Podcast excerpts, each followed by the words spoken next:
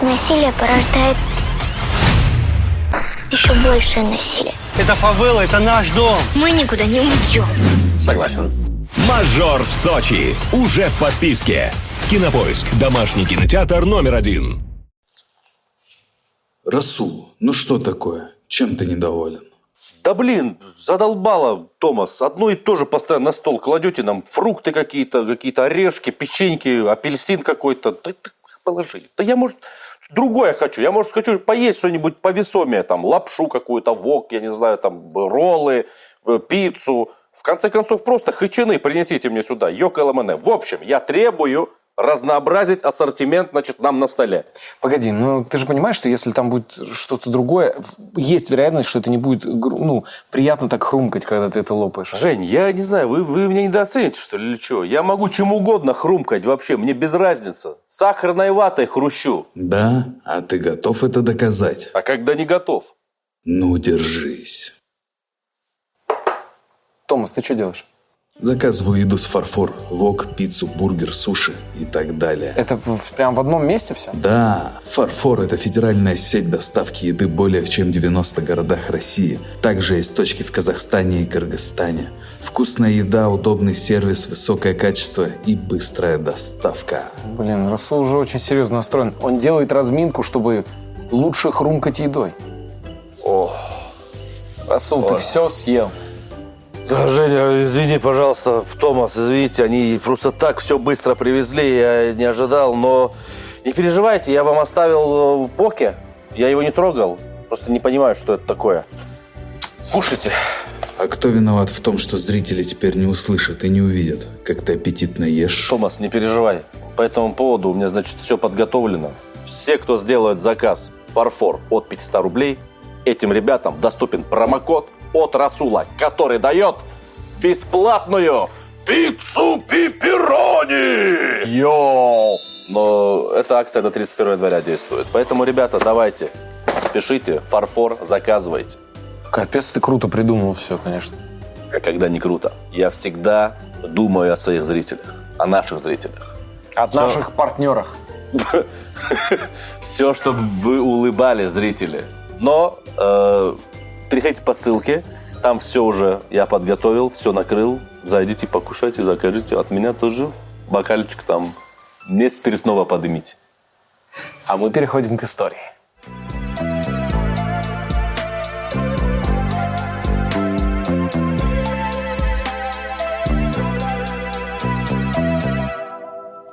Привет, э, дорогие телезрители. Где бы вы нас не смотрели. Холла зрители, Холла зрители. Ютуба зрители, Привет. ТНТ премьера зрители. Это кто такой? Это я. Это кто такой? В Расул- тапочках на Расул босу Чебдаров. ногу. Расул Чебдаров. Хова. О, это Хова. Там э, Томас Гайсанов. э, у него м, сейчас повязка на руке. Я ничего не хочу говорить, но точно такая же повязка у Карима Бензема, нападающего Реал Мадрида. Кто-нибудь видел в одном месте Карима Бензема и Томаса Гайсанова? Хотя бы... Я, я сейчас... Я... Кто-нибудь видел, что матч Реал Мадрида шел и история на ночь одновременно шли? Никто не видел. Вот так вот. Ну так. Ну ладно, Карим. Ой, то есть Томас. А, Томас Бензема. И Томас Бензема. Меня зовут Евгений Чеботков, и у меня вода с лимоном. А у меня э, э, цитрусовый коктейль. Ребят, у меня есть предложение Да. к следующему выпуску. Я предлагаю в следующий выпуск давайте м, не вот это у нас будет на столе, там Так. печеньки. Так, так, так. Как вот этих корейских АСМР, осьминоги всякие, знаешь, там всякие шумная гребешки. Очень шумная, мокрая еда, чтобы было. Чтобы пока Женя рассказывал, мы с тобой такие просто все это пожрали бы. Ну, Томас, а ты см- ты сможешь немножко смеяться, как молоденькая э, азиатская девочка? Ну, это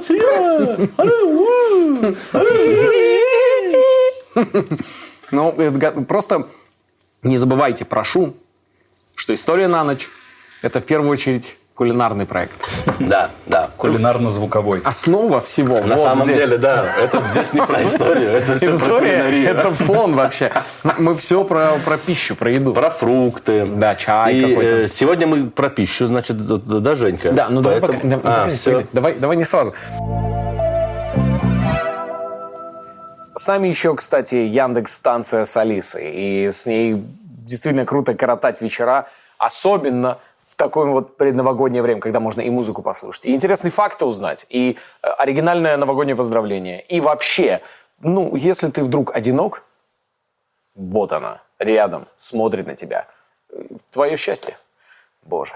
Ну, а если ты взял еще и гирлянду, самую обычную, подключил к елочке, Яндекс станция тебе поможет. Подожди, каким образом? Ну, очень легко. Алиса, зажги елку. Ты серьезно? Абсолютно. Офига, как она, как она сделала это? Любая гирлянда, что если она так может сделать? Ну-ка, Алиса, выключи елку. Это что было? Алиса, зажги Расула. Нашла что-то подходящее среди плейлиста Алиса, других стоп. Все, все, все. А, давно не виделись. Да. Знаете, что обидно? Ни один человек, я не знаю, как у вас, парни в соцсетях, у меня нет ни одного человека, кто хотя бы один раз написал бы мне, когда история на ночь. Да, непонятно вообще. Ни разу, ни одного. У меня тоже такого нет. Ни одного. Обидно. Неужели вам это слабо? Да, они, наверное, Напишите. боятся, просто стесняются. Напишите во, во всех вообще социальных сетях, вообще всем э, в сообщениях в директ или просто в личные сообщения друзьям. Пишите, где история на ночь. Ну, если серьезно, я сейчас не ерничать, я иногда мне так жутко становится. Я, я проходил паспортный контроль. Я клянусь, я клянусь, я проходил паспортный контроль. И на меня вот так вот этот, э, на паспортном контроле военный человек смотрит паспорт такой. «А, Евгений, вопрос. Когда история на ночь?» На, вот она. такой, наши люди скрыты везде. Это то, о чем мы говорили с самого Блин, начала. да, это вообще Нас не классно. миллионы. Нас не миллион пока. Но та наша группа, которая есть, мы везде проникаем постепенно. Как бойцовский клуб. Мы везде... Про... Ты не знаешь, где наш человек. Он официант в этом ресторане, повар. Да. Владелец. Владелец. Может быть, человек рядом. Может быть, попрошайка на улице. А может быть, мэр. А может быть, ты? Может быть. История на ночь когда? Прямо сейчас. Это наша волшебная книга. И Расул... Как будто магазин на диване происходит.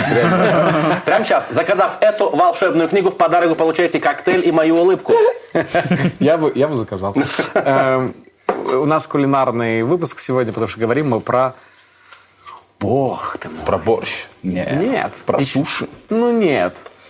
Про самый известный торт и самый известный... Чизкейк. чизкейк. Мы говорим про это чизкейк. Чизкейк. Нет, подожди, он чизкейк, он не чизкейк, он торт. Слоем, Нет, слоем. пришел- Пришедший к власти после революции во Франции чизкейк. Слоем. Он слоем. Он такой слоем. Он слоеный торт. Наполеон. Мы говорим про Наполеона Бонапарта. Путаю всё мы время. запутали. Мы... Дезинформация. Кто знает, если вдруг кто-то знает из э, ребят, кто смотрит, почему Наполеон называется торт, ну, в честь чего, почему Наполеон торт и вот это все. Напишите, если получится, в комментариях. Либо на Либо- главной площади своего города на асфальте. Наполеон Бонапарт. Так, так, так. Родился в Корсике. Эта книга нам, кажется, не нужна. Да. Родился он 15 августа 1769 года. Сразу вопрос. Э, Среди нас троих, очевидно, один человек лучше всех э, остальных разбирается в вопросе гороскопа. Лев. Львы. Охарактеризуй, пожалуйста, Львов. Среди нас есть один Властные. Лев, кстати. Властные, опасные, умные. Как говорят, мистер Грей И любят повязки на руках.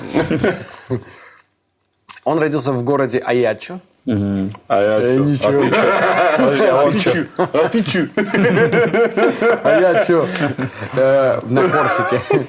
В семье мелких аристократов. Маленького роста? Да. Ну да, он же маленького роста тоже. Дата рождения Наполеона э, на Корсике делает его всего на 15 месяцев, на 15 месяцев коренным гражданином Франции. Большинство традиционных связей Корсики, конечно же, связано с Италией. Да. Оттуда в 16 веке прибыла семья Наполеона Бонапарте. М, Бонапарте.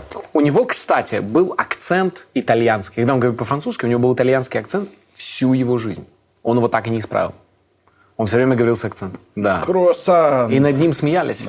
э, за глаза, либо, либо в глаза говорили. В детстве вообще ему доставалось, потому что он говорил с акцентом. Но в детстве с осетинским. Но, Я просто не знаю, как итальянский акцент на французском звучит, но можем представлять его так себе. э, Очень тяжело это сделать. Может быть, да. Ну, как будто я не le э, cheval.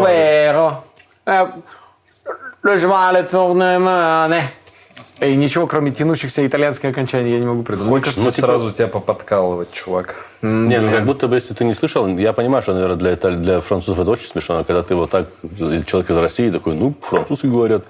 Также, прикинь, когда приезжают сюда, в Россию, люди, иностранцы, видят там, условно, там, к примеру, там, кавказцев, которые, «А вот так, понял. И «О, русский язык. Для них же он обычно слышится. Да. Он же для них так, сяп, сяп, сяп, сяп, сяп, сяп, сяп, вот так. Дык-дык-дык-дык-дык. Мне кажется, они его так слышат, русские. Ну, вот эти согласны. Короче, и он эм, в 1768 году, эм, что происходит? Это за год до рождения Наполеона. Генуэзцы, не в силах контролировать неспокойный остров, продают остров французам. М, Вот так он попал, да? Да, да. Отца звали Карло де Буанапарте. Он служил короче. в должности судебного заседателя и зарабатывал хорошие деньги. То есть судья он, да? Да. А мама, Летиция Рамолина, занималась домом, была очень красивой, очень женственной, но при этом обладала твердым характером и полнейшим отсутствием образования. Я думал, ты скажешь об об твердым характером и вообще невероятной мощной двоечкой. Или в правом, Кстати, вполне правым в челюсть. мощная домашняя итальянская женщина. Да. Э, очень красивая, но она такая. Э, приходил муж судья, и такой, «Ах, какой, какой тяжелый день. И она такая, да, да, да.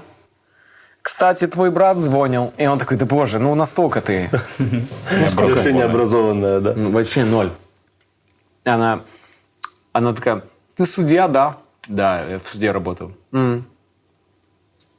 И это на футбольном поле? Да это разные судьи. А. И футбола еще нет. А. А ты судья, ты, ты как судья Дред? И он такой, да все, ну, занимайся домом. Домом занимайся. Она такая, меня устроили... У меня подруга устроилась тоже там это по знакомству работать. Он такой, Работать. работать. По знакомству работать. Да. Я, я очень необразованная. При этом ее батек губернатор был Аячо города. Губер города. А дочка вообще не образована. Аячо. Я не Это губернатор Аячо. А я чё? Он губернатор, а я чё? Карло Бонапарт женился на вот этой Летиции. Ей было 14 лет. Нормально.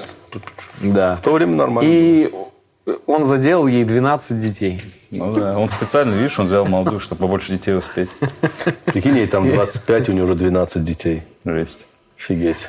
Четверо детей не выжило, а восемь детей было все-таки у них. И во время французской оккупации все-таки корсиканцы кое-какие сопротивлялись французам. Французов ненавидели.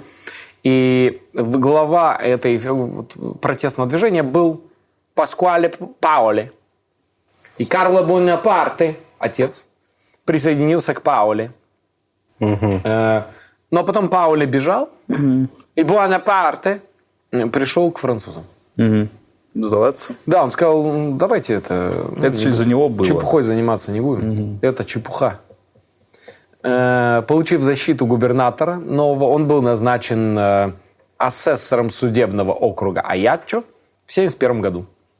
Асессор. В тот момент маленькому Наполеону три года. Три годика. Ой, подожди.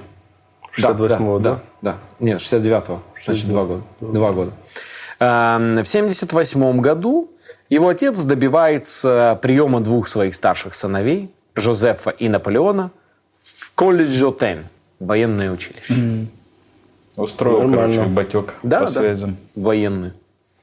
Эм, корсиканец по происхождению, наследственности, детским связям. Наполеон некоторое время после своего прибытия во Францию продолжал считать себя иностранцем, так себя позиционировал. Говорю, вы французы? Я вас Он не говорил, понимаю. он говорил, я повсюду иностранец, Иностранец. И повсюду я вроде бы свой. М, Я помню, что самые какие-то интересные жизнеописательные вещи про Наполеона я лично в своей жизни читал у, а, у Стендаля. И он фанат был, конечно, Наполеона. И он очень плохо отзывался все время о французах. Наполеон-то? Нет, Стендаль. А, Стендаль. Но он говорил, что и Наполеон очень не любил французов, особенно в молодости. И даже такие фразы были, которые приписывали и Наполеону, что он писал «Я обожаю Францию, в ней все прекрасно, кроме французов». Короче, поступил их. Вот эти корсиканцы тоже 100 баллов по ЕГЭ сдают, поступают сразу в военное училище.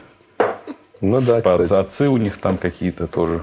Губернаторы, Понятно судьи там тут, конечно. С 9 лет он... Потом на своих конях ходят на главной площади, вот так крутятся. На коне. Или куда ты-. На коне? На коне вот так крутится дома. Я стою, сплю у себя э, в французской... Я стою, сплю. Я значит, у себя сплю в фр- французской девятиэтажечке вот этой. И вот слышу тут ржание коня. Ну, ё-моё, выхожу, говорю, ё-моё, ребята! Ребята! Вы же себя дома так не ведете. Дома себя. ведешь себя так? И у того, и у того очень громко играет трек. Бонжорно моим братьям из Милана. Buongiorno to my brother from Milano. Классная песня. Блин, это классная песня была, бы, да, такая в стиле вот э, этого, как его звали по-братски? Ислам Итляш. Ислам Не, не, не, нет, э, итальянский. А, Тото Ты- Тото Кутуньо. Кутуньо. Тото Кутуньо, да, типа Бонжор, как брат на итальянском? Ну, по-испански «эрмано», и я думаю, может что-то типа того. Buongiorno, hermano, tu Milano. Разнос вообще. Может, Ферраз Надо сделать, э, да, надо фразу, Ферразу. надо фразу сделать, бонжорно. Все итальянские города перед всей Надо, знаешь, сделать, как вот этой песне, же мы бандито, пистолета, доставанта, вот так же. Вот так Потом, же. когда это услышите, вспомните, как это вживую Вот придумывалось. так, вот, а так, все так вот так. придумывается. Вот это и есть креативное мышление. Йоу. Парни, Знаете, что самое странное в Наполеоне? Чего я никогда не понимал? Белые обтягивающие штаны. Странные очень. Почти. Его шляпа. Она же странная. Блин, да, э, она же вообще, ну, даже, даже неудобно как-то. Но у меня есть теория, кстати, об этом. Какая? Я думаю, что он там хранил что-то. Она, она большая для того, чтобы там хранить что-то удобное и комфортное для путешествий, что ему помогало. Я знаю, что. Необходимо. Я знаю, что. Кажется, я понял. Он хранил в этой шляпе подушку Biosa Active Light. Сто процентов. У тебя что на голове, Томас? О, это как раз она самая. На базу. На базу. Охренеть. Анатомическая поддержка головы и изгибов шеи. Вау. Абсолютное отсутствие обратного давления и, что самое главное, очень мягкие ткани. Потрогай. Слушай, э, если я не ошибаюсь, а я никогда не ошибаюсь, э, значит, внутри красные вкра- вкрапления, тут гель для терморегуляции. С одной стороны, значит, холодненько, с другой горяченько. А вот здесь. Ну, если вы чувствуете в себе что-то наполеоновское, наполеоновское стремление к комфорту, то эта подушка, ну, она точно для вас. Да, это Точно. Заходите, ссылка в описании, пожалуйста, залетайте, заказывайте. А мы погнали дальше. Девять лет ему. И он начинает получать образование во Франции. Он, вообще говорят, что он оставался корсиканцем по темпераменту, э, по образованию своему. Он очень, очень сильно подчеркивал, что он корсиканец все время. Он ходил, да, в кепке Корсика. Да. Я прям так себе Да, да, да. Что он там Корсика. не дает себе смешаться, что они вместе ходят. Там, С другими корсиканцами? по военному колледжу толпой. И вообще он был довольно современным человеком. У него эм, была одна проблема. У него был м, в, то- вот в тот период, вот юношество, э, у него был сильный э, сухой кашель очень долгое время. И он вообще, врачи думали, что у него туберкулез на какой-то начальной стадии. Но потом оказалось просто... Он так разговаривает. Ну, Просто шабить шабить. перестал.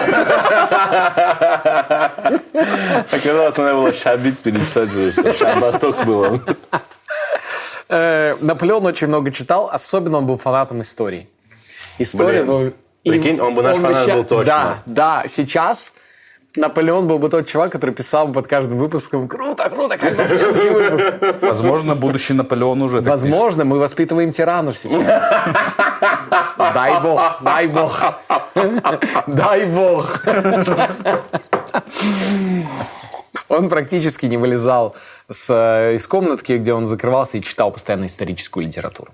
Ему очень нравилась особенно история Древнего Рима. Ну, это Он же типа, связывал он же- это да. с Италией и с Корсикой. Вот раньше наши предки. Он, э, ему так часто, э, очень часто история, потому что он не спускался ни на обед, ни на ужин в этом училище, сидел, читал книги. И у него были э, довольно большие на тот момент проблемы со здоровьем из-за этого кашля. И он был, в принципе, довольно, ну, один- часто одиночкой. И постоянно попадал в конфликты все время. И ему всегда приходилось постоять за себя, при том, что он не был самым физически сильным точно, но все время дрался. Он регулярно подвергался издевательствам со стороны сверстников за свое место происхождения, за свой акцент, э, за свои манеры и за плохой французский. Это Это чисто мой первый курс в универе. плохой французский. Тома же тоже, да, на, на- по наполеоновской теме двигался. Да, да. Я корсиканец же. Многие спрашивают, как именно выглядит Томас Гайсанов. Если серьезно откинуть этот разгон про Бензема, э, Томас один в один Евгений Панасенко. Один в один. Это, по сути, он и есть, по большому счету. На очень наполеоновской теме. Кстати, не углубляйтесь в тему Наполеона. Да, Если риск. сильно будете углубляться, потом будете конечности из речек доставать. Что? Вернее, скорее наоборот. Не доставать, а отправлять. Ну, отправлять. Там, знаешь, одно другому не мешает.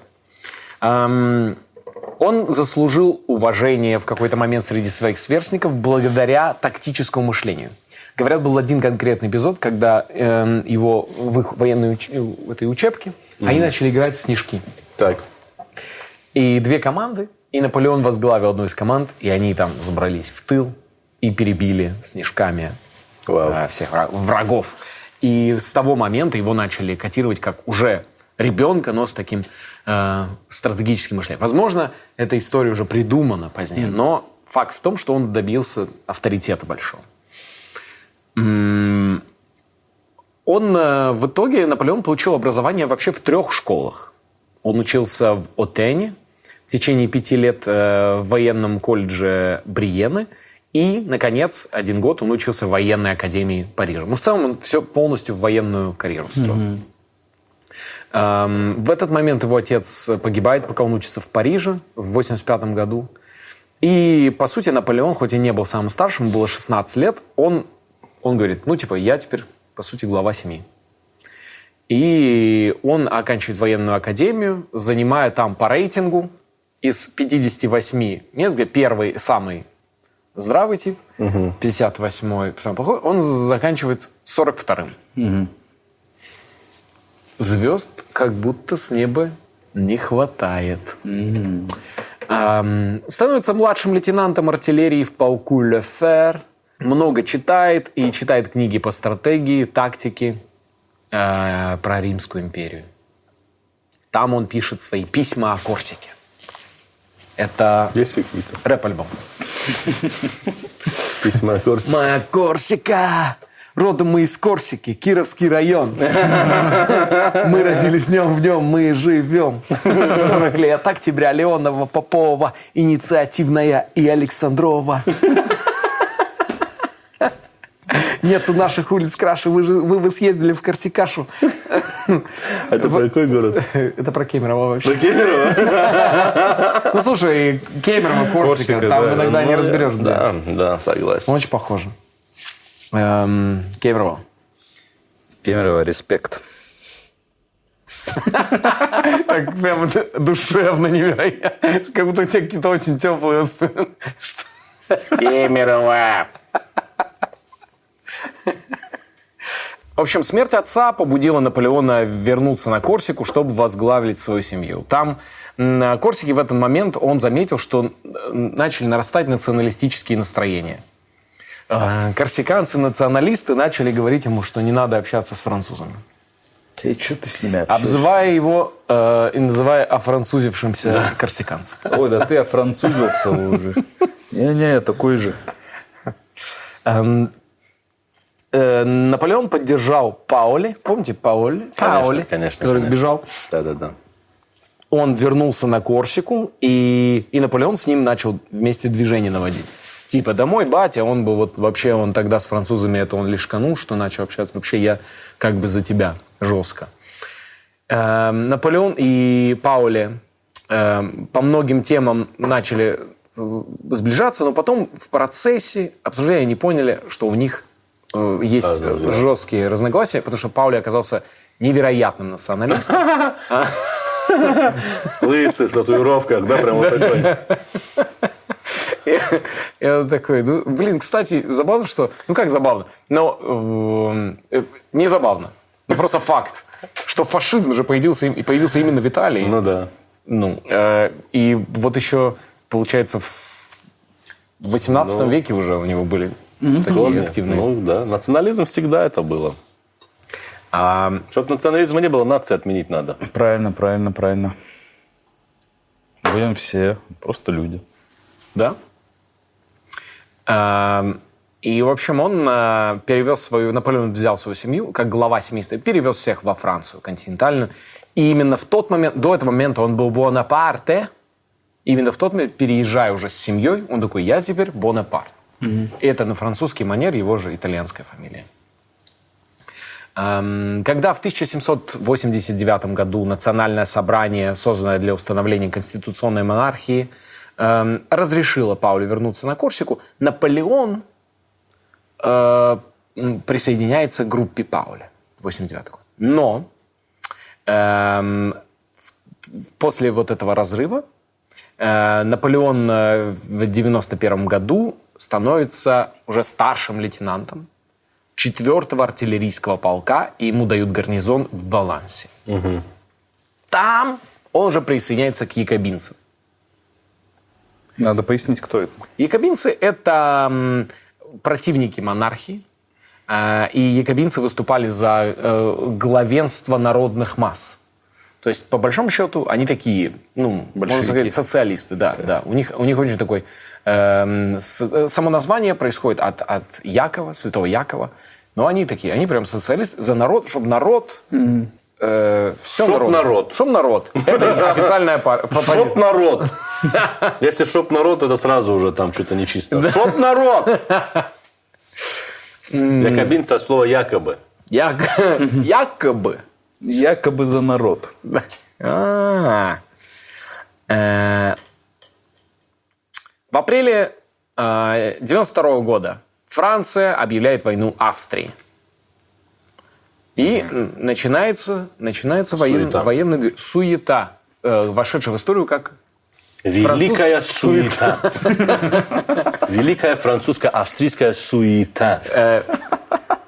Алиса, по какой причине началась война между Францией и Австро-Венгрией?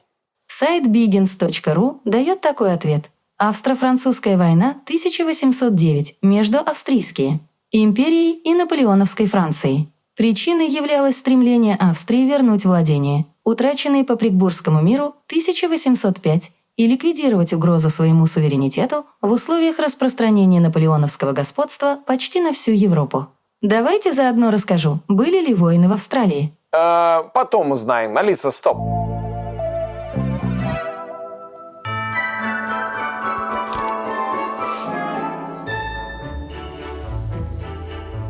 А а где все? Я здесь. Привет. Здорово. А, о, Томас, ты обещал нам тайного Санту, а не таинственного. Томас, тебе очень идет седина. Спасибо, спасибо, дорогой. Так, нужно объяснить зрителям, что происходит. Мы договорились, что сыграем Давай. в тайного Санту. Каждый из нас придумал подарок, но кому из двоих он достанется, решит случайная жеребьевка. Так что признавайтесь, от кого меняете Watch. Пусть часы всегда показывают тебе хорошее настроение, дорогой. Спасибо, спасибо. Ты как раз попал в точку, я же по стрелочкам часы не понимаю. Погодите, э, я, я правильно понимаю, что если Томас получил подарок от Расула, значит, мой подарок, он будет у Расула, а а, получается, Так, Жень, достанется... Жень, а- а, Жень, я да Что? все, ты запутал меня. Так, давайте, моя очередь. Ребят, Давай. ну? А? А? А? Я- Вот это инструмент. Я желаю, я желаю тебе ровного ритма в этом году. Спасибо, брат, спасибо, очень приятно. А, сейчас, погодите, у меня кто-то пришел. Сейчас, сейчас я открою. Сейчас, секунду. Наверное, курьер. Слушай, я очень на это надеюсь, а то я совсем забыл про тайного Санту. И буквально утром до звонка заказал через Яндекс Маркет, как и прикид свой Санта-Клауса. Ну что, так быстро привезли? Мгм. Да, на Яндекс Маркете экспресс-доставка в течение дня, даже в предновогодние дни. Блин, как же круто, что даже в праздники они работают и прям очень четко. Давай я себе тоже закажу что-нибудь. А, Давай. так, так, к примеру, фен. Фен. Так, ага. Так, ну вот и время вот на доставке. Слушай, ну, это супер, надо брать. Я все слышал. Спасибо большое. Я все слышал. Спасибо большое Яндекс Маркету. Ну, а я а, предлагаю там уже окунуться назад в историю. А? Говорят, что в тот момент по каким-то его связям непонятным, но его быстро очень повышают до капитана. Он стал капитаном, эм, и он начинает... Там, там параллельно Паули начинает вводить вот эту э, движуху за мощнейшее отсоединение Корсики от Франции. Там вообще параллельно движ на- наваривать. А, Наполеон уже во Франции двигается по да, карьере. да, он же, он же капитан французской армии, там уже война. Далее, э, в 93 году на Корсике начинается официальная гражданская война, и Паули э, всю семью Бонапарта объявляет, э, приговорит их к вечному проклятию, вечному позору, называет Бонапарта дезертиром, предателем своей малой родины и просто предает анафеме. Все, и всю его семью. Типа дает Это понять, что отмена, типа, чувак. если что, не возвращайся отменяем. Да, сюда. да, его отменили. Его отменили. И в Твиттере пишет про него самые страшные гадости.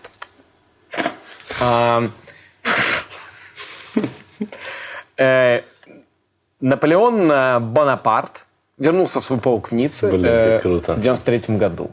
И пишет твое- свое сочинение «Ужин в Боккере». Э, И он, он пишет о том, что он, он хот- ну, про мысли по поводу якобинцев, по поводу вот этой вот революции на его родине, по поводу конфликта суеты с, ав- с австрийцами. Вообще, надо понять, что довольно смутное время, параллельно революция Да, французская происходит. Э, И он, он просто фанат Робеспьера. Комната в плакатах. Он такой, Робеспьер? Это что за тип вообще? А Робеспьер действительно, ну, впечатляет. Он Робеспьер это который французская революция. Огюстен де Робеспьер. Да, да, знаем так. Ми. Комиссар армии. И они эм, там переписываются. И он там, и Робеспьер пишет э, своим друзьям, он пишет, что за молодой тигр? Это молодой лев. Наполеон Бонапарт. Это Робеспьер про него пишет. Эм, в феврале 94 года Бонапарт назначен комендантом артиллерии э, французской армии. Эм, а 27 июля Робеспьер теряет всю власть в Париже. И так как происходит... Робеспьер э, в революции как бы победила, но Робеспьер становится жертвой собственной революции. Революция пожирает своих детей. И Ну да. Робеспьера казнят, а всех его сторонников и всех, кого он хвалил, соответственно, тоже арест. Тюрьма. М, Да, как минимум надо осуждение, да, типа, ну, И все. И Бонапарта, типа, да? И Бонапарта в тюрягу. Да ладно. Да, серьезно? тюрьма, тюрьма. Просто то, что он его хвалил? Ну, что они общались, он его, он его поддерживал открыто. Всех сторонников в тюрьму. Прикинь. И что происходит дальше? И ему обвиняют в государственной измене и бросают в тюрягу. Наполеона. Наполеона. Блин, он и там изменник, и тут изменник. Да, везде Прикинь. измей, везде измей. Он приходит... Блин, э, прикинь, как кто-то радовался. Вот так вот. Понял? А он такой сидел, ну, и да, ничего не понимает. Он заходит в камеру, ему говорят, Я волк. а погонял у тебя будет. Барбос. Маргаловый конек. М, Срок он проходит в стереотипной советской э, тюрьме из, комедии. да. М, Казалось, конечно, что его ожидает блестящая карьера, но падение якобинцев как движение, расправа над Робеспьером и другими сторонниками, крупными сторонниками якобинцев, они обламывают вот этот служебный мощнейший взлет Наполеона. Эм, И он год чалится. Можно скажу вопрос? Конечно. Он, он сидел год? Он год За, сидел. преда- за измену Франции, революции? Да. Год? Это что за... Он сидел, по, по идее, его вообще могли казнить. То есть он сидел, и он, он вообще, то есть его посадили А, типа, бессрочно. си- а, все, все. А потом правительство его через год вытягивает. А, все, все. Они его вытягивают и говорят, братишка, очень много за это время всяких командиров по- поубивало, погибло.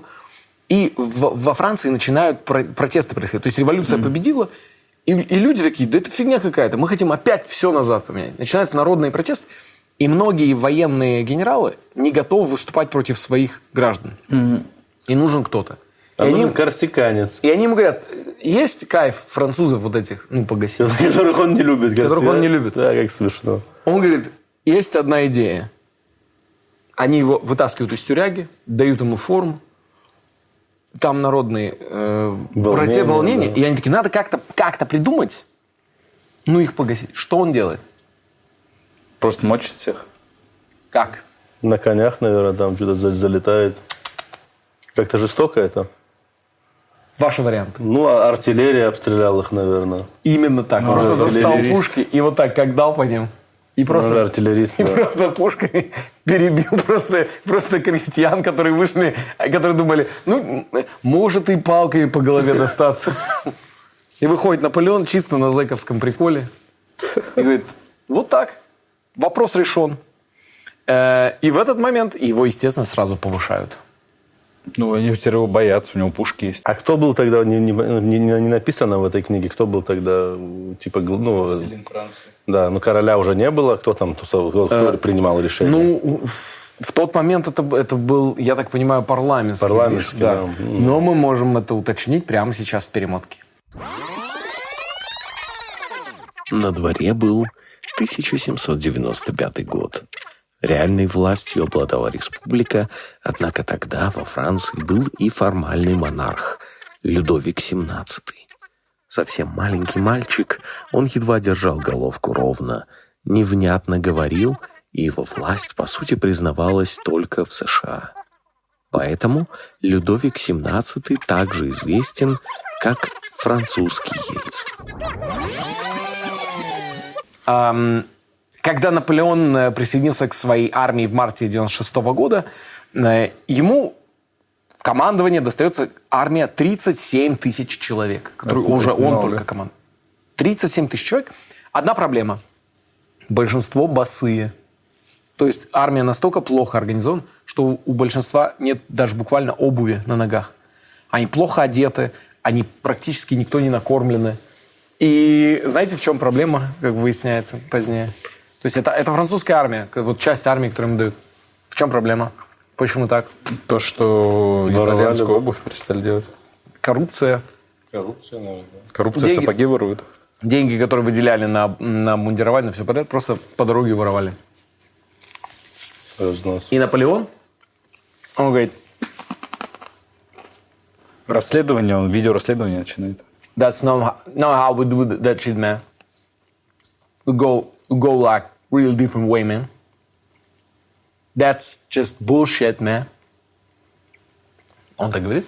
И, Блин, я посмотрел бы фильм, какой-нибудь телесериал, где чернокожий играл бы Наполеон. блин, это очень Ну, очень Ты посмотришь через несколько лет. чтобы он был на невероятном хасле, понял? Да. Французский. What the fuck, man? Понял, чтобы был страшный вот этот. пиле la mort de С Камеруна какой-нибудь. jeté. Скотт Дивуар, понял, вот этот страшный. Couleur Je relève de français, je relève de tout le truc. Наполеон. Это что? отсылка? Да, да, да, да, я понял. Э, Как его, Винсан Кассали. Да, да, да. Эта тема. О, блин. И он... э, огромный такой, прям, чтобы он был, знаешь, длинный, вот, бега- бегун вот этот, который бегает. И, но форму ему дали, э, она, вот так на нем сидит. Не-не, прикинь, как они сделали круто. Вот эта шляпа у него была Да. Как бы на нем смотрелся иногда. Он, типа... Как помните, Ромео и Джульетта пересняли же, типа, где этот Ди Каприо играл? Да-да-да, что-то такое. Ну, типа в новой версии. Так, бы посмо- так, есть режиссеры, есть какие-то э, с Голливуда? Мало ли.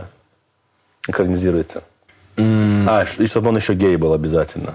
Но это, это понятное Сурово. дело. Ну, очень такой, знаешь, прям на брутале. Хотя нет. Кто-то гей должен быть по-любому. М, Он э, берет эти 37 тысяч человек и говорит, мы, мы вообще по-другому сейчас будем двигаться. Одержит ряд побед с ними, очень заряжает их энергетически и вступает в полноценную, полномасштабную войну против Австрии. Эм, Стратегия Наполеона работает таким образом, что он пытается дробить группы своих врагов, не позволяя им объединиться, и атакует их группами очень молниеносно. Он э, находит интересные повороты, какие-то он, он переходит через Альпы. Э, у него в тот момент о нем уже начинают говорить в Европе. Суворов, например, в то время пишет про него э, как ЖЖ. Это колдун, это волшебник, это, это, это просто мастер. Он знаешь, что делал? Короче, я читал про Наполеона. Э, Он же там с австрийцами воевал, там, да, там. И у них была такая прусская система четкая, там, понял, типа, ряды, вот так, понял? И они вот так двигались. А Наполеон вот что делал, он свою армию разделил на группы. И вот задание у тебя есть, типа, ты должен вот то сделать, я должен то сделать. И неважно, я тебе не говорю, как ты это должен делать, не- ты не ждешь от меня приказов, ты просто должен это сделать. Как ты сделаешь, вообще неважно. Просто делай. И это тогда вот, вот, вот этих военачальников, которые там, ну, нем- немецких, тогда вот такая школа была. Они там идут, знаешь, там типа все вот так. Как-то страте- ну, как, как стратегии как будто бы.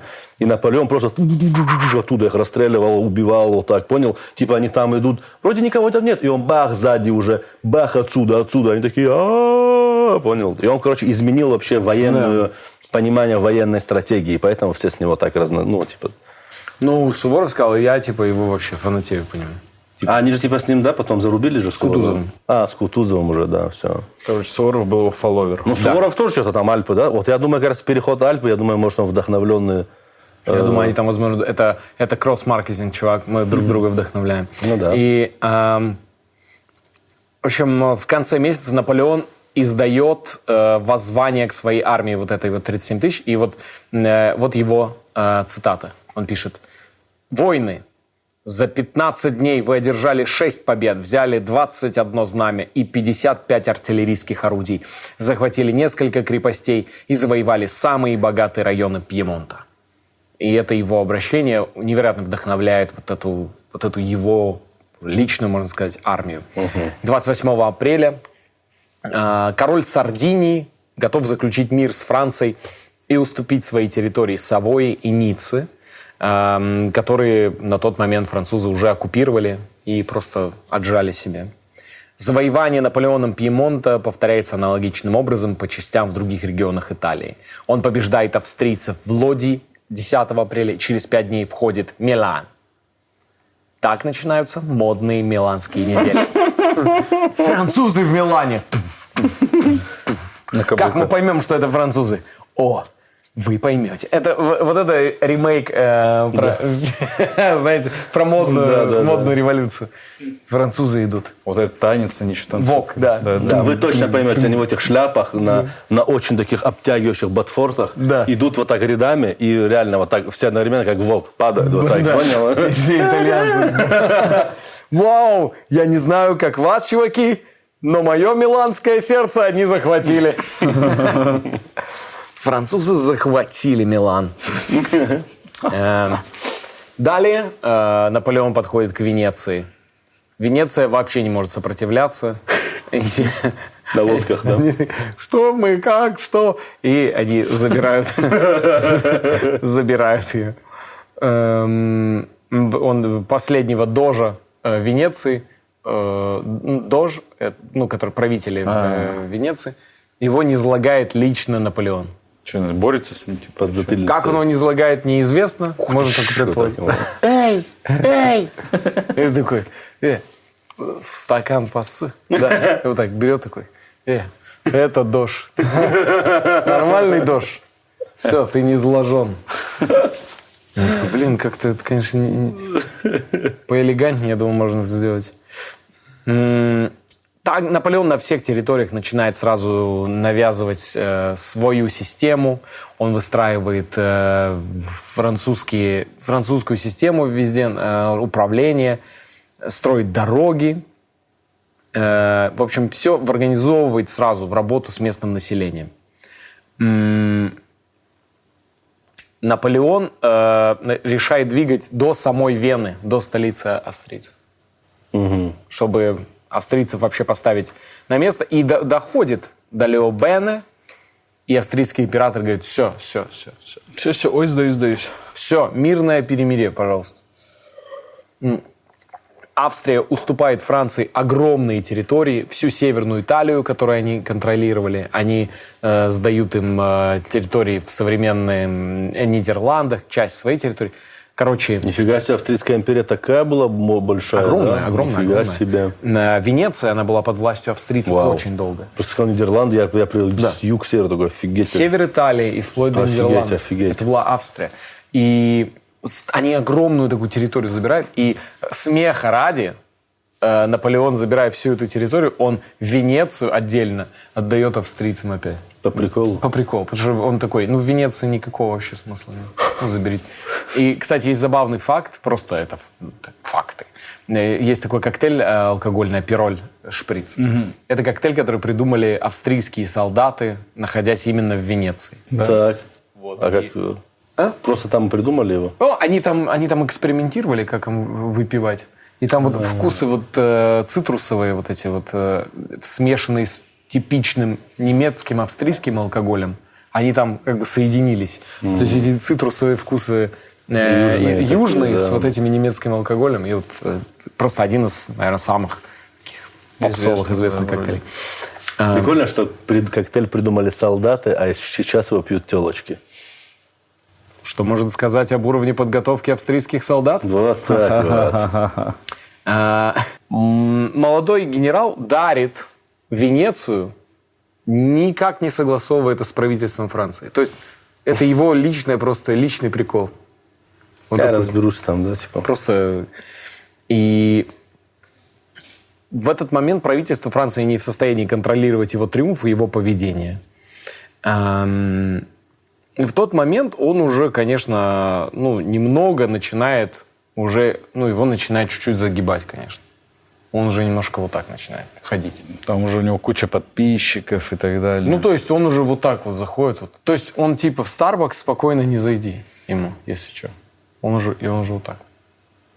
И немного вот так, вот так. Вот так разговаривает. Вот так. И шляпу вот так чуть надевают. Да, да, да. И чавкает, да? Да. И когда вареную конину ест, он всегда вот так немножко вот так. Все время вот так делают. Да. Что-то у него со Да, да. Да, да, да. И, и люди такие, о, э, Наполеон, спасибо вам огромное, спасибо большое. А можно быстренько нас с вами зарисуют быстро? Очень, раз на три часа. Очень, прикинь, вот так очередь людей, у каждого свой художник рядом стоит. Быстро можно мы вот так, вот так нас зарисуй, вот так. Ой, мы тут прям с, с, с этой... с, э, Какой-нибудь город назовите. С Владивостока. Да, да, нет, ну типа европейский. Брюсселя. Мы с Брюсселя к вам приехали сюда. Можно быстренько? В общем, происходит на тот момент, австрийцам дали по зубам. И Франция невероятно могущественной становится. И единственный враг большой, очевидно большой, который никак не пострадал, крупный враг. Россия. Нет. Россию на тот момент э, как бы не. Великобритания. Исправься. Англосаксы. Мелко, мелко. Великобритания. Мелкобритания. Мелкобритания. Конечно. Его назначают командующим, и он начинает э, разрабатывать план в вторжение на острова британские через Ла-Манш. И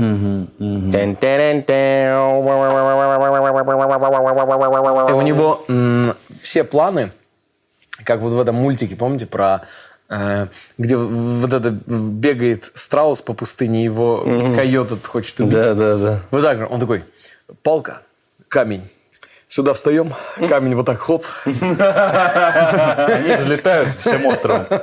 В этот момент мы океан высушиваем. Мы вот так крест рисуем. Англичане вот так сюда подходят. Мы сверху камень. И сами сверху. Хоп. Какой тупой Надо, план. надо включить ему, наверное, Луни Тюнс. план. И, в общем, план не работает. И он начинает думать, что, ну, что делать. И он понимает, что варианта нет. Вообще, э, потому что как только они начнут переходить, э, проблема в чем? Британцы жестко господствуют в море. Жесточайше. Они В то время британцы дельфины были. Да и сейчас некоторые, так посмотришь. Как, как дельфин делает звук? Да, да, да. Это они над шутками Джимми Карра смеются. Либо так смеется. Либо же дельфин же наполовину. Ам, И он решает, именно потому, что Наполеон понимает, будут путь на кораблях, англичане их высекут, и все. Он такой, надо захватывать поэтому Египет. Да, у него же была египетская компания вроде Была, бы. но как это связано? Это связано очень просто. Индия – это практически бесконечный источник подпитки э, ресурсный для англичан. И мы понимаем, в Индию просто сунуться сложно, но если в регионе там захватить Египет и ослабить, э, в регионе влияние свое обозначить, оттуда давить на Индию и перекрыть пути поставок частично, это может быть круто. И он о, разрабатывает этот план, который держится в строжайшем секрете, и он отправляется значит, э, в, Египет. Их корабли переплывают. Нельсон, на тот момент самый знаменитый, вообще, наверное, командующий морским флот, не только английский, а в принципе, он отправляется на поиски этих французских кораблей. Говорят даже, что он плыл на своем корабле и ночью просто не заметил, как французы проплыли очень близко. Если бы Нельсон их заметил, он бы потопил их точно, потому что английские моряки были и более подготовленные, и корабли были гораздо новее. Но э, Наполеону невероятно повезло, потому что он сумел переправить огромное количество кавалерии и 38 тысяч пех- пехоты. А, И они достигают... Египет очень быстро захватывает Александрию. Про Александрию и другие города, названные в честь Александра, вы можете посмотреть выпуск «Истории на ночь», он вот здесь. Ам, И далее они по пустыне начинают двигаться к Каиру. М. Они, они начинают... На э, туристических автобусах. Они, Я так представляю, да. Ну, Египет они там. Yes. Uh, my friend, it's for free. It's uh, just for you. It's for free. No money. That's for free. Because you're my friend. We're friends, right? We, we are friends. Just take it for free. But, uh, but mm, I mean, that's anyway. That's expensive. I mean, my family needs food. I mean, we need food. Just two, two thousand dollars. two thousand dollars. No, no. For more. you, for you, my Because- friend. My friend, but but just take it. But I mean, I need some money to eat. please, please, man. Food, please. Чего не показывают? Что-то пахнет там или что? Please, food, food, food, please, food. И они сталкиваются с армией мамлюков 21 июля. Мамлюки. И какая у нас, конечно, контрастная аудитория. Э, Мамлюки, Кемерово, да? Кемерово, мамлюк. Мамлюки дали им под хвост. Э, Ну, вообще, честно сказать, победил, да, Наполеон. Блин. Э, Не он- расстраивайтесь, Он мамлюки. побеждает в этой битве у пирамид, и существует легенда, якобы там же во время этой битвы Наполеон из пушки отбил нос э, Да, да, сфинкса. да, слышал я. Эм, Вполне мог такого сделать. ты нет? думаешь? Чисто по приколу? Чисто бухой какой-то угар у них уже под утро. Да поехали к этому сфинксу. Э, в нос дай ей. Просто пострелять с утра вышел на рассвете бухой. Из пушки. Странно, что у него нос только отпал у сфинкса. Он же целился. Может, в этом была цель? Ну, типа, чисто нос. Та-там. Шантам. Алиса, кто сбил нос сфинксу в Египте? Но за это не распространяется. Сайт 1tv.ru дает такой ответ. Ученые пытаются найти ответ на вопрос, куда делся нос сфинкса. Одна из версий обвиняет Наполеона, который в 1798 году ввел французскую армию в Египет. По легенде, генералу не это он понравилось, как на него смотрит статуя, и Бонапарт повелел отбить нос гордому сфинксу. По другой версии, так солдаты Наполеона упражнялись в стрельбе из пушек. Возможно, вам будет любопытно узнать, были ли в Спасибо, Египте лысые кошки. Никаких альтернатив, альтернативных версий нам нельзя рассказывать. Эту версию я пустил специально. но- Это почему же? Ну, тут свои делишки. Это у наши с Расулом дела. Расул. Что такое Расул? В общем, подчеркивая свое уважение к местным традициям и Такой салям алейкум. В челме. Салям алейкум. на самом деле говорят, что, лукум. что, э, Всё что. Наполеон э, запрещал э, осквернять святыни. И они продвигались. И многие, со многими египтянами он, он заключал даже определенные договоры и под- поддерживал тех, кто соглашались сотрудничать. К ним он относился с большим уважением. Но спустя 10 дней э, после победы Наполеона Нельсон натыкается на боевые корабли французов, которые стоят на якоре. Ё-моё! И он такой, Ты ядрёна вошь. опа! Ну что ж, и э, Нельсон... э, Нельсон был... Мне кажется, он на Моргана. Фримена похож почему-то Нельсон. Да, ты думаешь? Не знаю, почему-то. Потому что Нельсон Мандела, наверное. Может быть, да. Ну, Да, конечно, ё-моё. Быстро он тебя Да, да, да. Ассоциативный ряд дебилов. Самый дебильный ассоциативный ряд в мире. И, Седой чернокожий, ага, Нельсон, седой чернокожий, ага, Морган Фриман. и он начинает эти корабли громить, которые на якоре Вот стоят. так причем. Он как бьет их. Громит. плывет до них, да, быстро плывет. Ай-яй-яй. А я мне сюда эти корабли. И он раз... Да, да, я сюда. Прыгает. И такой вот так бьет корабли прям. И они стоят вот так, эти английские моряки смотрят. Да, он, конечно, действительно крутой мореход, блин. Ну, Это В ластах, как- в этих очках. Да. Ну, Нельсон, конечно, блин, дурак. Ну, а они еще стоят, у них, они настоящие моряки. У них вот тут невероятные такие руки, и они курят шпинат. Шпинат? Ну, папай, моряк. Все. Таким образом, а, Наполеон, захватив Египет, застревает в Египте. Ну, ну, они все, у них разбивают фургаде, корабли, отеле. и они застревают в Египте. Ну, нифига, да. Шарм-аль-Шейх там, all inclusive. И он начинает думать, Красное море. как им вернуться всем во Францию. А, там уже тогда уже русские туристы, которые Наполеон! Понял? Давай бухать? И в Египет вторгается Кто, кто, кто, кто, кто? Турция. Турки, турки. И турки такие, мы объявляем войну вот этим французам, что они сюда пришли. А что на туре? Подожди, а, подожди, подожди. Египет тогда был под... под э, Османской империей, да? Под Османской империей был? или он тогда да. был под э, Великобританией? Мелкобританией. Ну, они, они точно были понятно. сферой интересов э, мелкобританцев, сто процентов. Ну, тогда же была Османская империя, которая типа должна была выступать защитником типа мусульманских земель каких-то, нет? Ну, вот они пришли с этим, с этой претензией. И что, дали они под хвост Наполеону? Ам, Они на тот момент официально, Египет был частью Османской империи. Ну вот, То есть они, по более. сути, у Османской империи отжали кусок. Да, да. И турки из Турции начинают м, с смотри, сейчас как на турецкого героя-любовника. Смотри, вот да, он похож на из чего? Из сериала «Черная любовь», как будто на кого-то.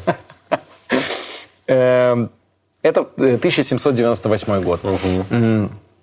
И турецкая армия собирается двигать на юг через Сирию и Палестину, чтобы прийти в Египет, Египет, и, да. и разнести э, Наполеона. Чтобы предотвратить это вторжение и также попытаться вернуться назад через Анатолию, Бонапарт двигает в Сирию. А, они вот так навстречу друг другу Да. получается. Кампания Наполеона в Сирии стала первой полной катастрофой в его карьере. Потому что Вот это- так вот, Наполеон, не надо ссылаться на, на Багдад, не надо. Здесь Это другие надо, ребята. Другие ребята. ты, Бонапарт, У себя там. ковбой. Вот.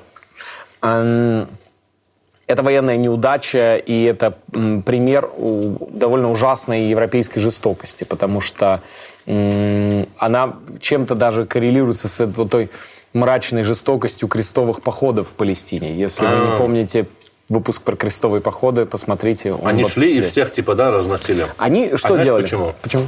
Потому что боялись. Из-за этого все? Конечно, они боялись, они в каждом видели врага, думали, «О, мир вообще другой. Если они в Европе тусовались, они бы понимали, а, это крестьяне тусуются, а тут непонятно. Тут он сегодня... Днем он крестьянин, а завтра, пожалуйста, ночью. Вот и Мгм. все. Поэтому они так делали. Один из примеров чудовищных. Они подошли к городу Яффе, и защитники долго обороняли город. Тогда Наполеон сказал, «Сдай- сдайтесь, и всем сохраним жизнь. И дал свое слово. Защитники города сдались, и он всех до одного приказал казнить. Вот. Подонок. И, как это бывает в, в чудовищных военных кампаниях, чтобы сэкономить э, на патронах, он приказал всех убивать вручную. То есть устроил настоящую там резню, и после этого эм, случается чумная эм, эпидемия в наполеоновской армии. Вот так вот. Он э, даже для того, чтобы как-то успокоить вот эти волнения, он идет в госпиталь с чумными французами больными и с ними там общается, чтобы продемонстрировать, что А он, он рядом, он рядом с армией. А. В белом халатике, да, сверху такой, с камерами. Да. You're doing good, bro. You're doing good. right. И на камеру. God bless you. God bless А you. God bless America. Естественно, Наполеон э, входит э, э, в Каир 14 июня, как будто возвращается после триумфа. И в июле восстанавливает свою репутацию блестящей победой над турецкой армией, которая приходит, и битва происходит в, а, происходит в Абукире. И вот там они дают генеральное сражение, и французы побеждают турок там. Эм, Значит, э, политическая ситуация в этот момент в Париже становится супер нестабильной. Там э, никто никому не доверяет, все вообще развалено, никто ничего не понимает. Знает, что Наполеон... э, Он пишет, типа, у меня тут успехи на Ближнем Востоке, я Египет захватил, чё кого. Эм, в общем, в итоге Бонапарт оставляет свою армию в Египте, бросает их, и один прибывает во Францию, чтобы спасать республику и чтобы воспользоваться неразберихой и взять власть в свои руки. Нормально. Он покинул Египет, взял несколько кентов самых близких. И 22 августа 99 года они на фрегате на своем э, плывут, чудом буквально избегая уничтожения англичанами, которые их выхватывали. Ну, то есть он, он просто каким-то чудом проплыл. мимо. Соскочил, да? Мимо, да? Просто мимо, да, Вот вот так под ними проплыл. Просто боком, И боком, на боком. катере, наверное, наливали кому-нибудь. И он э, прибывает чисто как сомалийцы. И С он- калашами. И он 14 октября оказывается уже а, в Париже. М, Он там свергает директорию довольно быстро, и он в составе еще двух человек, он, они берут власть в свои руки в Париже. Втроем чисто, да? Втроем, да. И он, и он назначает э, себя одним из трех консулов. Он такой, я первый консул, блин. Я первый консул здесь, в этой игре. Короче, они как Слим, Птаха и И, Гуф. да, да, они Что тупое сравнение. Париж, город дорог. Слим, Птаха и Гуф. Ну, Птаха точно Наполеон, да, наверное? И Пока да, Гуф, что конечно. Гуф? Гуф Наполеон? Ну, конечно. Ну, он же самый... Прикинь, человек, который жил в мире, где, где думал, что Птаха самый крутой среди них был. Вот это вот такой человек. Блин, ну Птаха, да, ну Гуф, что, ну так. Э, Вы кто из, из группы «Центра»? Я не знаю, не думал об этом Ну, раньше. давай, давай, надо выбрать. Давай я буду Блин, они слим. при всем, при всем уважении я никого не выберу. Птаха При всем уже. уважении. Да, Выбери. ну, Ну, мне никто, надо. да мне Ну, никто не нравится. Ну, надо. Для Нет, кого? ну, если никто не нравится. Для, это для, Ну, Гуфа для давай юмора. Для Гуф, юмора. я Это Гуф, всё, да. Ты? Ты слим. Но я этим дерьмом не буду заниматься. Че, совсем что ли? Гоните что ли? Э, Какие? Эм, Короче, он а, Вот он нас, конечно, подкузьминил. подкузьмил, Вот подкуксил, подъегорил. Э, Он, он ста- называет себя первым консулом, и вы же слышите, как в этом слышится его любовь к Римской империи. Ну, вот эти да, все да, консулы. да. До этого так он придумывает Или. Квутан клан. Да. Как будто бы. Эм, The И- first consul. он э, в 1800 году, сразу же будучи первым консулом, он э, демонстрирует э, свою э, уже во- военную мощь и изгоняет из Италии полностью всех австрийцев. И он в тот момент, два года, он два года консул, и приходит к самому главному достижению на тот момент геополитическому французскому. Он вынуждает англичан подписать мирный договор. Которые понимают, что они вывезут с этой Франции сейчас ну, бойговать. Наполеон работал над восстановлением Франции. Начал централизировать правительство, провел реформы, банковское делообразование, пересадил всех чиновников на отечественный российский автомобиль. И, он начал стремиться улучшать отношения с Папой Римским. Он начал говорить, католицизм – это будет главный движ наш. Французский. Католики до конца. Но они разве не были католиками? Были, но не было такого централизованного вот католицизма для всех. И он э, начинает формировать основу гражданского права, которое во Франции действует до сих пор. Сформировано именно Гражданское? Да. Нифига себе. И в, этом же, в этот же год он назначает себя не просто первым консулом, а пожизненным первым консулом. Сам. Нормально. Он два года смотрит, что всем все окей, и назначает себя императором в соборе в э, Парижской Богоматери во Франции. Прикольно. Прикол, прикол вообще. Сам себе назначает титулы периодически. Начинается период наполеоновских войн, который длится с 1803 по 1815. Это серии крупных конфликтов в разных м, частях Европы. Он начинает... э, ак- он, он очень активный, вообще очень активен. Везде. СДВГ. У него СДВГ. ДВГ, ДВГ. С- Синдром дефицита внимания и гиперактивности. Да. Это он суетной, короче. У него, э, у Франции были территории э, в Америке. Это Луизиана. М, Орлеан, наверное. И он, э, ну, конкретно вот на тот момент была только Луизиана, и он ее продает в США. Нормально, бабки нужны были, да? ему? 15 миллионов долларов. В чемоданах 100 долларовыми, разными купюрами. Ну, по, по тем временам это страшные деньги, наверное. Ну да, я думаю, это огромные деньги. Это немыслимая идея. Это как триллиард, три сикстиллиардов, вот так. Прикинь. Для нас сейчас это деньги надо несерьезные. понимать, на- надо понимать, что Лузиана все равно бы отошла бы рано или поздно к Штатам, в любом случае.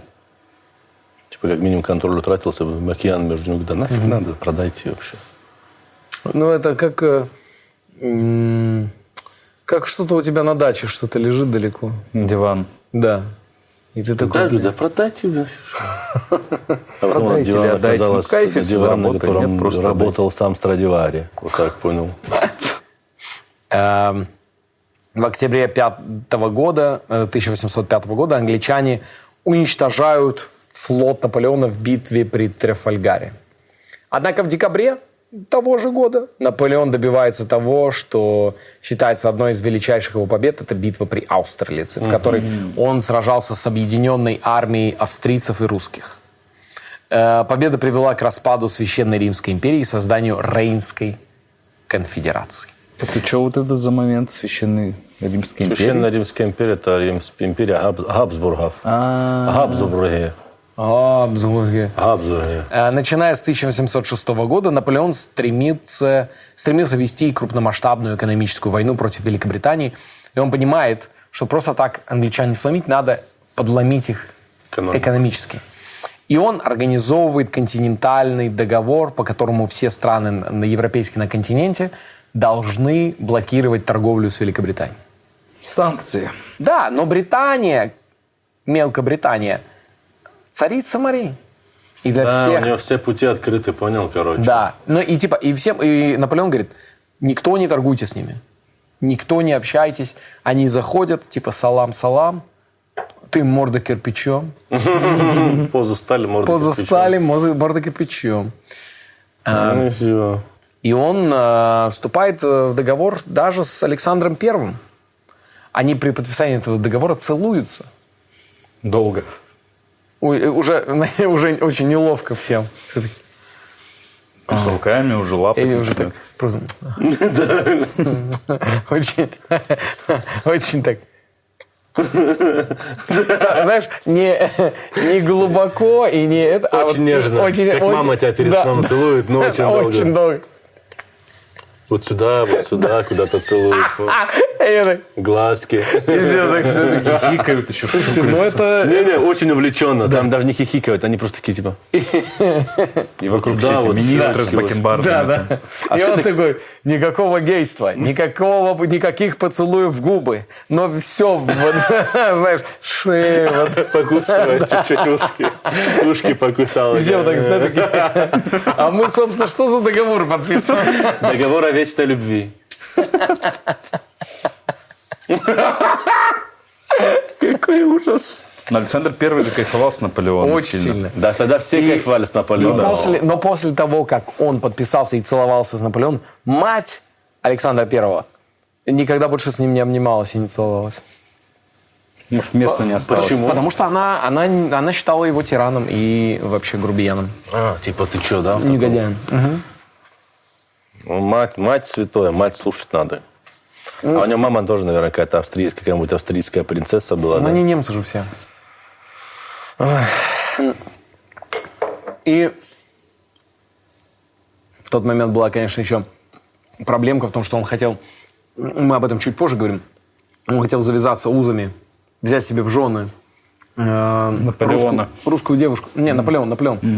Э, русскую девушку и, э, по-моему, дочь Александра Первого. Ну, мы там, точнее, я могу сейчас ошибать. Ну, из царской, короче, семьи. И ему отказали, потому что он не царской крови. Да, Ему- ну, сказали, ты не благородных кровей. И он так на это разозлился невероятно. И там просто кипиш. Ну, по факту, что, он просто типочек поднялся. Ну там. да, просто тип поднялся. Работяга. И Смешно, что в два слова уложили его жизненный путь, тип поднялся. Ну да. Не, не, ничего не говорю. И все были в континентальной системе, и Россия в том числе. Такая, все, мы с англичанами нет-нет, потому что после побед над российской армией, как бы Наполеон и дружественники, и как бы немножко силой заставил их такой, типа... Он, э, можно было сказать, и показать его влияние на Россию, это как, как будто старшак на районе, э, с которым вы как бы нормально общаетесь, но он тебя уже вот, вот просто ос- посадил вот так, и тебе вот уже мани- неприятно. мани- манипулирует вообще полностью да, тобой, Уже да. очень неприятно твой бицепс прощупывает Ну, очень, очень долго. приятно, Тебе приятно? да. А вот он очень долго неприятно. Ну, я не могу тебе неприятно делать. Спасибо большое. Эм, И он... э, И Россия что делает? Архангельский порт втихую торгует с англичанами во всем. Как смешно. Вот она геополитика. Да-да-да, брат, конечно. И поморы архангельские жестко торгуют с... э, как- Лес, не лес. Да, я думаю, многие люди не, не видели архангелогородцев и не представляют, как выглядят поморы. Расул, как ты себе представляешь поморов? Три слова. Слушай, ну я... У меня просто есть конкретно. Я, короче, видел поморов, не наших там друзей поморов, а я видел, когда работал в свое время в Озоне на доставке, там был один помор, реально. И он выглядел, ну, он очень выглядел как будто э, как фин, как будто бы как какой-то вот северный там норвежец. У него был, у него была кожа. Он был э, не рыжеватый даже он был, а светло-рыжий, понял? Да. И вот по нему, короче, видно было, он прям выделялся. На тебя похож был чем-то. Ты помор? Нет. Ну ладно. Короче, нелегальная торговля там. секретная. Торговля с англичанами. И англичан, кстати, в то время, в тот период, начало 19 века, в Архангельске жило очень много. То есть они прям переезжали туда. Прикольно до сих пор так было. Ну, я уверен, там какие-то постройки, наверное, есть английские. Вы знаете, что англичане, они, они же его хотели э, купить, Архангельск? Архангельск? Да. Реально? Да, да. Они его хотели купить, а потом спустя сто лет они туда ввели войска, когда в, в России была гражданская война, М, англичане да, там да, были. И они думали, сейчас потихую они просто заберут это как свой... Важно, а, по- почему важный, ва- важный северный порт Очень важно, да? это? конечно, конечно. Да, да.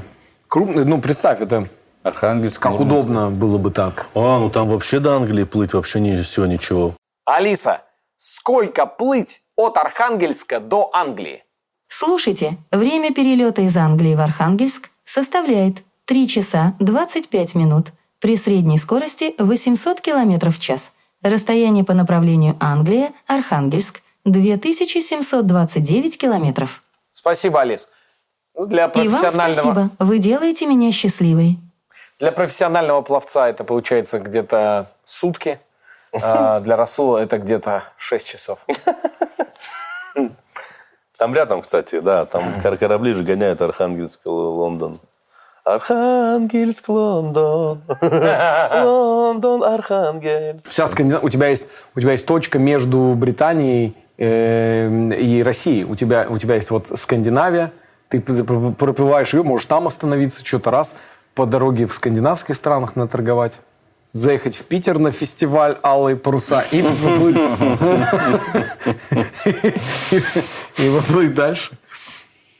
Эм, И э, когда это узнается, это узнается случайно. Наполеон просто такой, а, Россия, Россия. А это что, это? Э, Это что? Это не на, это я что?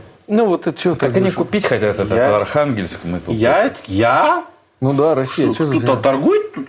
Да? Кто? Ну вот твои, вон, посмотри, Да по-моему. где? Ну вон, посмотри. Да не вижу Ну ничего. вон же, ну. Да нет, Наполеон, ну ты что? Саш, Саш, а вот то что... э, И, и, и Александр Белый такой, «А, тогда придется расторгать договор о мире. А расторгается он так же, как заключает. И он такой, да, блин. Они, э, они расторгают договор о мире. И из-за этого, чтобы наказать Россию, э, Наполеон отправляет армию.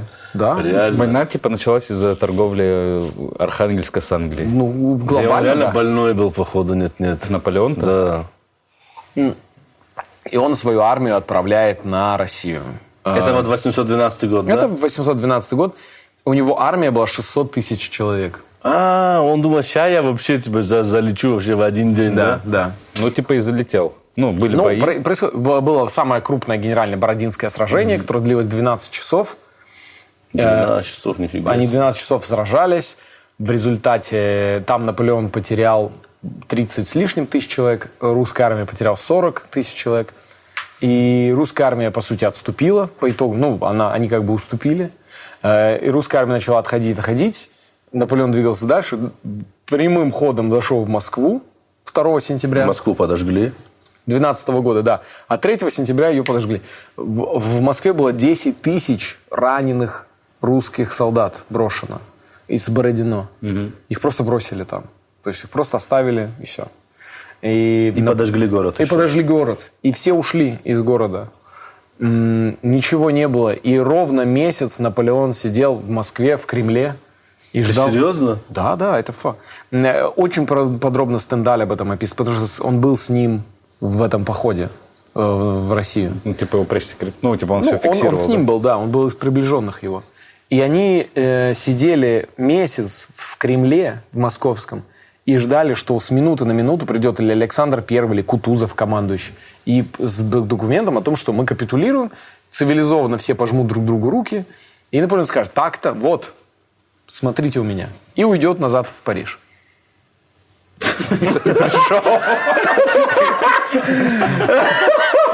Какой разнос, ты понял? Да, да. Именно так и было. И они Да, ну нет. Неделю, две, три, месяц. Да позвони им. Может, они не знают, что мы В здесь? Москве нету м, провизии. Французы уже Там начи- холодно, начали- да. Холодно. Начало сильно холодать. Они начали есть кошек, собак, лошадей своих. И Французская Во армия... враге лошадь доедает, это поэтому, да, вот оттуда она взя- взята. Оттуда очень много интересных еще слов, которые перекочевали в русский язык. Ну, парочку я знаю точно, сейчас я э, поделюсь с вами, забавно. И все, и они пешком начинают уходить. И именно в этот момент русская армия начинает э, налетать и, и, и Это атаковать. тактика была, да, такая? Ну да. Они просто налетали, атаковали. Из э, 600 тысяч человек была армия, вернулась, до, до Франции дошло 100 тысяч. Чуть Он не понимал, 100. что у России невероятный тыл. Ну, типа, Бесконечный. бесконечный тыл. Там, да, там Владивостока. типа, не кончаются земли никогда. Он не понимал этого? Ну, и я Он думаю, привык же воевать вот я так думаю, он, Европе, он привык э, к другому подходу. Он привык к такому подходу, что типа, а, а, вы, ну вы нас, конечно, одолели, господа. Но это ваша победа. Он не- Он не привык вот к этому страшному подходу, где огромное количество казаков э, налетали, рубили шашками и отступали сразу. Французская армия шла, они появляются, шашками их порубили и отступили. Как им страшно И- было там, прикинь. И они вот отовсюду появлялись. Именно оттуда потом, когда уже они дойдут, до- с ними дойдут до, до Они вот Парижа. так с ними до Парижа шли, да? Да. А шалеть, Так русская они армия делали? и пришла в Париж. Оттуда и получилось бистро. Ну да, это Э, я знаю, оттуда. бистро. А когда французы шли через, э, через Смоленщину, э, в русский язык перекочевало несколько интересных фраз. Например, э, французы подходили к домам, просили какой-то еды, и они, шли, они были одеты очень бедно. Ну, они грелись, они застали очень холодную зиму. В лохмотьях, да? Просто Все что в нашли вот так? И они стучали в дома, и они кричали, э, они говорили, дорогой друг. Они говорили, cher ami, и просили. Да. А русские крестьяне называли их шарамыги. Шарамыги, вот это. И оттуда появилось это выражение. Прикольно. И они их назвали, это шарамыги. И второе слово, они просили, им всем хотелось ну, быстрее добраться и покинуть эту Россию. И лошадь. И они показывали на останки лошадей или на своих больных, очень единственных каких-то вялых лошадей. И, и лошадь по-французски это шваль. И они говорили э, шваль. И слово шваль в русском имеет супер негативную коннотацию. Ну да, Что-то да. такое Ну, шарамыга, шваль. шарамыга, да. шваль. Это все Шарамыга. из э, отступающей французской армии. Шарами, шарами. Да какой-то шарамыга пришел. Именно так. Охренеть, прикинь. И это, конечно, ударило очень сильно. И они потеряли еще полмиллиона человек. Да, прикинь. полмиллиона человек по- по- потеряли в этом пути от болезней, холода, от э, вот Атак. этих казачьих атак. Да. И м, параллельно с этим начинаются еще... э, им объявляют войну испанцы, португальцы, англичане. И они изгоняют с Пиренейского полуострова всех французов. А в тринадцатом году происходит битва при Лейпциге, э, так известная битва наций, где Наполеон сражается против австрийской армии, прусской, русской, шведской и английской. Битва наций звучит как будто бы какой-то эвент по ММА. Да. Битва наций! Эм, Бойцы, а, бойцы из России, Белоруссии. Э, А, нет, это знаете, битва наций. Три бойца из России, э, два бойца из э, Белоруссии и 764 бойца отдельно из Республики Дагестан. Против наций всего мира. И против наций всего. Блин, я посмотрел бы какой-нибудь, э, что типа Даги против всех, что-нибудь такое. Даги против всех. Даги против всех. Там? Вообще против всех. Против всего вообще. Деревьев, да. Вообще все, что есть, они против всего дерутся, понял? Это игра на Сега такая могла быть. 6 6 апреля 2014 года Наполеона, когда ему было ровно 40 лет, заставляют отречься от престола и отправляют на остров Эльба. И там А кто его отправил туда? Французы сами. м, коалиция вот этих восемь. Мировое закулисье. Мы забываем про традиционный клуб. Клуб традиционалистов. Все, все, поехали. Включил я этот телеканал. Не, реально, клуб традиционалистов, они же, видишь, они, ты что, типа, братишка, ты вообще кто такой, очнись-ка. Да. Тут Романовы, ты Романова сейчас будешь учить, как бы, как, как двигаться, да? Что, с ума сошел, что ли? И 26 февраля 2015 года он э, меньше года провел в изгнании. Говорят, что за это время, практически год на Эльбе, он там обещал построить театр, планировал, что на Эльбе можно сделать интересно, какие-то дороги. Но на самом деле вел тайные переписки все время, типа, что там во Франции, что там, что там, что там. Обновлял ленту. И он там узнал, что никто не доволен нынешней французской политической ситуацией. Он набирает тысячу человек сторонников, и 20 марта он с этой тысячей своей, эм, также названной как «блестящая тысяча», эм, они, они залетают в Париж под ликующие вообще толпы. И Людовик э, XVIII, м, который ну, был власть на которую народ не любил, он видел, что Наполеон и блестящая тысяча с ним, он сразу бежал оттуда. Просто свалил. Нейминг решает. И Наполеон, э, он в этот момент сразу злит коалицию, естественно, и там собирается, собирается воинственная коалиция Австрия, Англия, Пруссия и Россия. И они такие, война Наполеону. И они опять объявляют вот этой, вот этой бандехой войну Наполеону. Он собирает э, новую армию и отправляется в Бельгию, чтобы там дать им решающий бой. Битва при Ватерлоо в Бельгии. И вот объединение прусаков, англичан, э, австрийцев, русских против Наполеона. Опять. Все заканчивается Тем же самым. разгром Наполеона. Мгм. Они все толпишкой его гасят. И 22 июня 15 года На- Наполеон опять отрекается от престола. И отправляются на Эльбу. А, нет, на другой остров. Простите, Святой Елена. А, Святой Елена. Э, на Святую Елену его уже э, отправят туда англичане. Но э, давайте немножко отвлечемся на его личную жизнь чуть-чуть. Да. Наполеон как человек. Эм, многие говорят, что ну, его описывают как маленького роста, но он вообще 168 сантиметров. был. На то время это нормальный рост был, нет? Да. Да, это и сейчас норм На рост. то- да, нормальный рост. Эм, он э, до тот момент это считалось выше среднего роста вообще, 168. И он был постоянно в центре женского внимания. Обожал женщин. Первая Италия. девушка его, в которую он влюбился, была Дезире Евгения Клара. Ей было 16. Он сразу ей предложил руку и сердце, сразу как только влюбился. Э, Но, однако, у него начала развиваться карьера, а она жила на Корсике. И он такой, э, он написал в своих записках, что я, у меня так развивается карьера, что я лучше влюблюсь в парижанку. Рационально, да. И далее, э, в 96 году он встречает Жозефину, его главную любовь в жизни, эм, и сразу же на ней э, женится. Жозефина была его старше на 6 лет. Она была замужем за Виконта Александра Бугарне. У нее было двое детей от него. То есть она была на 6 лет старше с двумя детьми. Такая взрослая девчонка, да? Типа Да. такая. Но он ее увидел Матерая и такой, уф, Это что за анаконда здесь? Как ее зовут? Жозефина того родственного. да, да. Корейте у него. Братуха, у нее два ребенка, она ребенка. Не-не-не-не, братуха, она такая, она мощная у нас.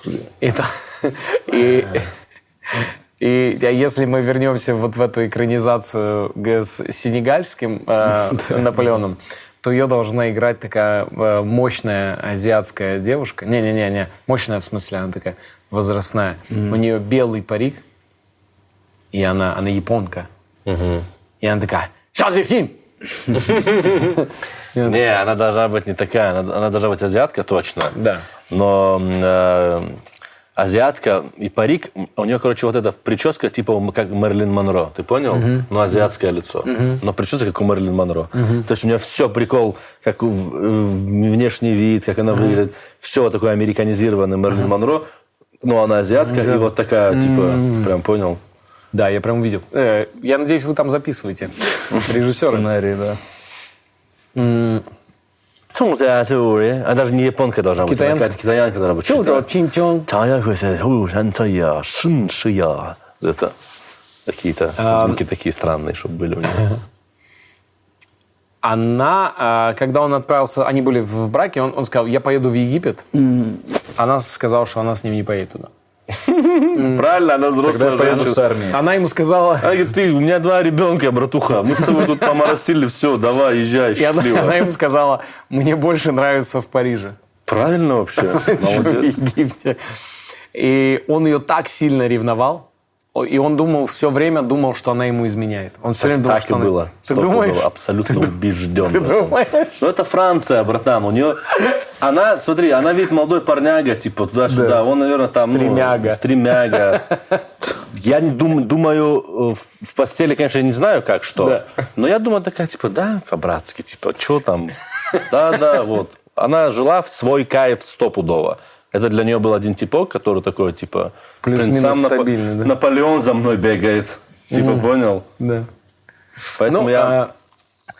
а, и он, чтобы, короче, не чувствовать себя проигравшим в этом смысле, он постоянно сам изменял ей.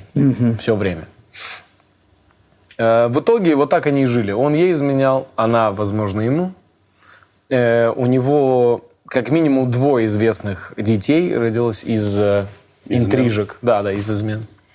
Странно, вот ты когда Наполеон, извиняюсь, ну вот прикинь, вот ты Наполеон, типа ты без двигаешься. Нахера она тебе нужна по-братски вообще? Ну, сердцу не прикажешь. Не, ну ты вообще, ты же Наполеон. Ты, ты вообще, ты, ну ты должен, когда ты вот так двигаешься, женщины, дети, это вообще чепуха для тебя должно быть. Это не важно. А он, видишь, такой, о, тогда я вот тоже буду делать. И потом Хуйня. она сказала, что она не хочет от него рожать ребенка. У нее уже есть двое детей. Ну вот, вот. Женщина с двумя детьми. И Для вот- нее важнее, у нее есть два важных человека, понимаешь? И он сказал, тогда развод.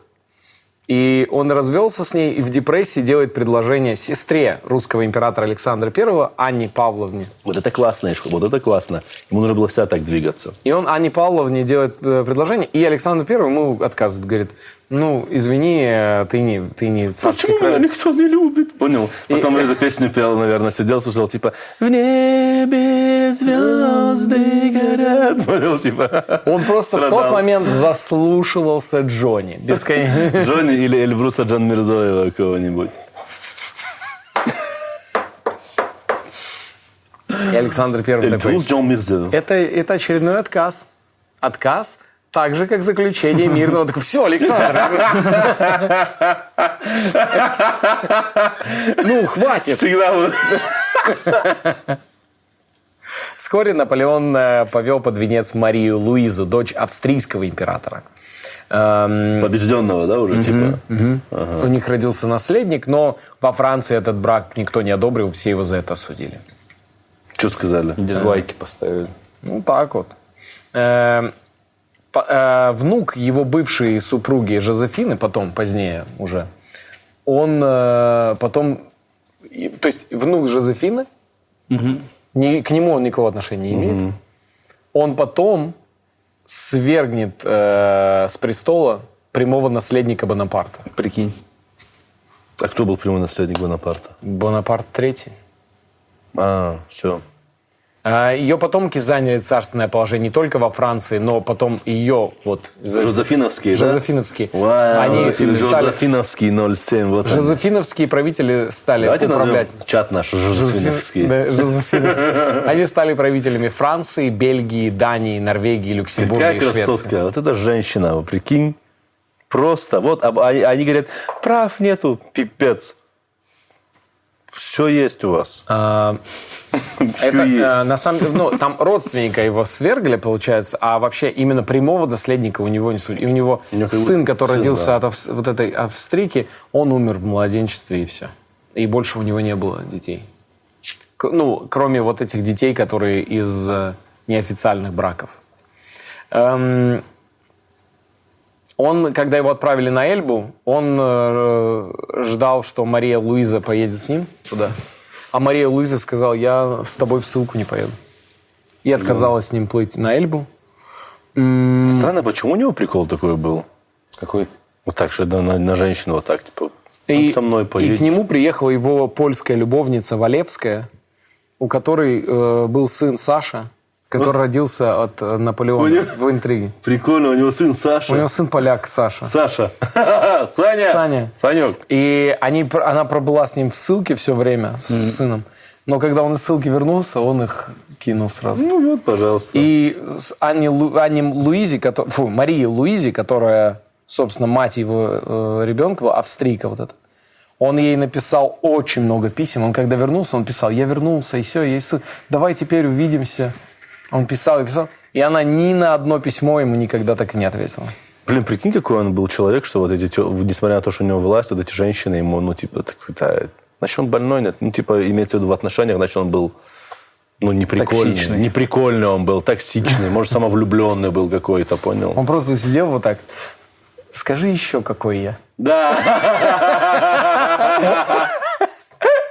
Давай такая, поговорим обо мне. нет, нет, нет, а вот нос у меня какой красивый. Блин, прикинь, короче, мы в Египте с пацанами, на млюке, и вау, я не понимаю, что делать. Да. Блин, задолбал. А, а еще а, я помню всех по именам всех своих а, бригадных командиров и каждого офицера. И теперь я расскажу тебе, что они говорят обо мне Да, да, да. хорошее. А, например, э, Жан-Пьер Пяти говорит, э, что, у меня приятный голос. Это просто невозможно. Ну, очень тяжелый тип, походу, был. и у него э, FIFA аккаунт FIFA, но он не играет в нее, он не только- он просто создает э, Себя. перса себя.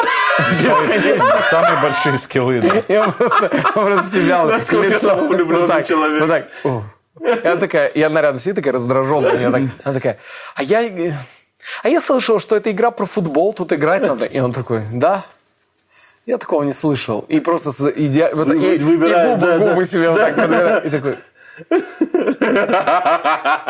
Бля, как смешно. Господи. Какой самовлюбленный. Это же очень самовлюбленно реально тебя вот так выбирать. Поэтому он дурак был, походу, да. Его отправили на остров Святой Елены в 15 году. Он там прожил до 1821 года.